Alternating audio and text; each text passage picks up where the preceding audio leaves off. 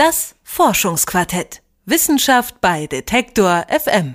Herzlich willkommen im Forschungsquartett, dem Wissenschaftspodcast bei Detektor FM. Mein Name ist Lars Hendrik Setz. Ich sag Moin. Es ist äh, heute, während wir das aufzeichnen hier, der 16. Oktober. Das ist der Welternährungstag äh, und Anlass für uns im Forschungsquartett mal über Ernährung zu sprechen. Gibt ja diesen Spruch, jeder isst, was er kann, vielleicht auch ein bisschen das, was er mag. Aber was passiert eigentlich in uns, wenn wir Essen sehen oder Essen essen wollen quasi? Ähm, damit beschäftigt sich die Ernährungspsychologie. Einer von den Ernährungspsychologen ist Professor Arndt Florak an der Universität in Wien. Meine Kollegin Bernadette Huber hat mit ihm über seine Forschung gesprochen. Hallo Bernadette. Hallo Lars. Beschäftigst du dich äh, allgemein so viel mit ähm, Essverhalten? Hast du so eine Essphilosophie oder sowas? Ich muss gestehen, davor habe ich mir fast gar keine Gedanken darüber gemacht und äh, vielleicht ist es auch gar nicht so ungesund, aber einmal einsteigen lohnt sich auf jeden Fall. Ähm, ich weiß nicht, wie es bei dir aussieht. Ich bin äh, ja, ich bin Vegetarier, aber ich muss sagen, äh, auch eher so ein Gummibärchen-Vegetarier, der sich nicht so genau Gedanken übers Essen macht. Also ich esse nicht übermäßig viel, äh, ähm, aber ich gucke auch nicht immer drauf, was sind da jetzt für für E's und Nährungsstoffe drin.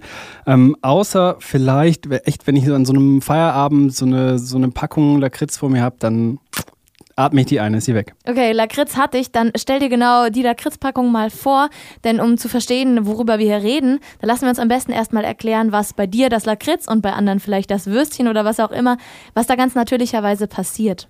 Also es ist eine ganz normale Sache, dass wenn Sie eine schmackhafte Speise vor sich sehen, dass eigentlich unser gesamter Mechanismus, den wir zur Verfügung haben, um Nahrung aufzunehmen, aktiviert wird. Das heißt, wir kommen Lust zu essen, insbesondere natürlich dann, wenn wir vorher schon hungrig waren. Und wir richten unsere Aufmerksamkeit darauf. Und wenn es tatsächlich Nahrung ist, die wir auch in der Vergangenheit häufiger gerne gegessen haben, dann gibt es auch so etwas wie eine Belohnungserwartung, die auftritt. Das sagt Arndt Florak von der Universität Wien. Er ist Ernährungspsychologe und man muss dazu noch sagen, das Ganze ist natürlich erstmal ziemlich sinnvoll, denn früher da war die Nahrung knapp und wer gegessen hat, der hat auch überlebt. Das Sammeln und auch der Konsum von Nahrung ist eigentlich ein hauseigenes Belohnungssystem. Eine ganz normale und wie gesagt sehr sinnvolle Reaktion. Jetzt haben wir aber das Problem in den letzten Jahrzehnten, da hat die gesamte Weltbevölkerung deutlich zugenommen. Allein in Deutschland ist jeder zweite übergewichtig und jeder fünfte sogar adipös adipös. Da sind sich alle einig, internationale und europäische Vereinigungen für Adipositas-Studien. Also die Beweise, die gibt es zuhauf. Was ist es denn, was uns beeinflusst, wenn es darum geht, wie viel wir essen? Ja, genau das habe ich auch Arndt Florak gefragt. Also was unsere Essensaufnahme bestimmt, das ist eine Mischung aus vielen verschiedenen Faktoren.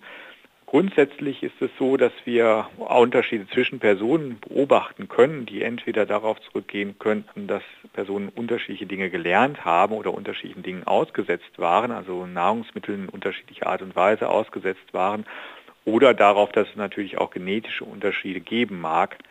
Viel stärker schätze ich aber den Faktor, der Situation ein. Das heißt, wie stark wir eigentlich Lebensmittel beispielsweise verfügbar haben und wie sehr sie auch in unserem Umfeld von anderen konsumiert werden. Also du hörst schon, das Ganze hat auf jeden Fall mit Genetik zu tun, aber auch Kultur und Umfeld, alles spielt irgendwie mit rein.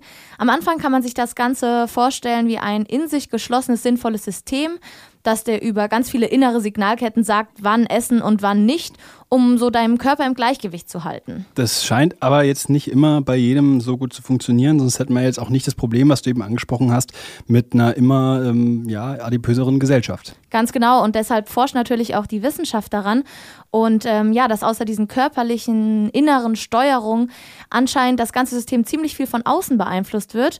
Also Stimuli, die von außen auf dich eindringen, die Auswirkungen auf deinen Appetit und dann im Endeffekt auch auf dein Essverhalten haben. Wenn ich eine Werbung sehe, wo irgendein Hamburger besonders lecker aussieht und ich dann richtig Heißhunger bekomme auf so eine Bulette. Äh, Anflorak hat jetzt aber auch noch ein paar andere Faktoren hier ins Spiel gebracht.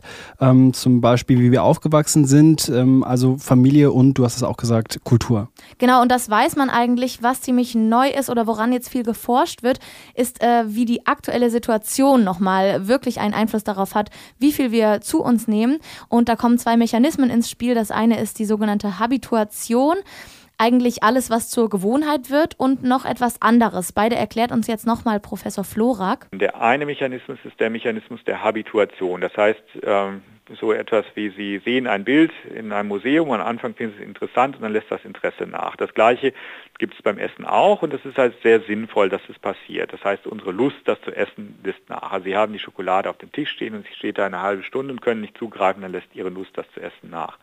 Das ist aber nicht der einzige Mechanismus, der hier wichtig ist. Der andere Mechanismus, der dazu kommt, ist, dass ähm, wir manchmal andere Dinge zu tun haben. Und das merken wir selber auch, wenn wir sehr vertieft sind und andere Ziele im Kopf haben, dann regulieren wir andere Interessen und andere Wünsche und andere Bedürfnisse herunter. Und wir vergessen manchmal eigentlich, dass wir Hunger haben.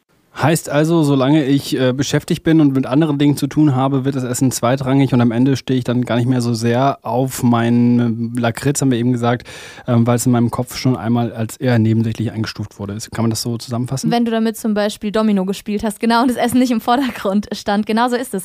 Und äh, zur Habituation muss man jetzt aber auch noch eine Sache sagen, die kann natürlich nur greifen, wenn wir nicht das tun, was meistens passiert und Forscher Mindless Eating nennen. Also, also Essen ohne Denken. Ganz genau, Essen in sich reinzustopfen, während man sich eigentlich einer anderen Aufgabe widmet. Deswegen ist es schon ziemlich sinnvoll, sich auf das Essen zu konzentrieren, wenn man isst. Und wenn wir das machen, dann passiert auch noch etwas anderes Gutes. Wenn Sie jetzt in diesem Fall das Essen langsam genießen, also sich auf der Zunge zergehen lassen im Prinzip, äh, dann ist es so, dass in, diesem, in dieser Zeit, wo Sie vielleicht etwas langsamer und konzentrierter essen, die Sättigung schon einsetzt. Normalerweise setzt die Sättigung Zeit, also die physiologische Sättigung zeitversetzt ein. Und wenn Sie sehr schnell essen, das Essen quasi in sich hineinstopfen, dann können Sie immer noch etwas hinterher schieben, ohne schon satt zu sein. Okay, das hat auch mein Papa schon immer gesagt. Schön langsam essen, äh, viel kauen und das Essen genießen. Das nehme ich jetzt daraus mit. Ja, genau. Du kannst wirklich dein Sättigungsgefühl wieder neu erlernen. Ähm, was für uns wichtig ist, ja, wie kann ich die wissenschaftliche Erkenntnis nutzen, um mich selbst zu kontrollieren? Genau das ist nämlich ein großer Stichpunkt, die Selbstregulation. Der Faktor, der spielt auch immer in allen Studien eine große Rolle. Wir sind nämlich eigentlich ganz gut in der Lage, bei Essen oder auch jedem anderen Konsum nicht immer direkt zuzugreifen. Dem einen gelingt das besser, dem anderen mal schlechter. Ähm, aber jetzt pass mal auf, hier kommen die ultimativen Tipps, äh, deine Psychologie für gesünderes Essen zu nutzen.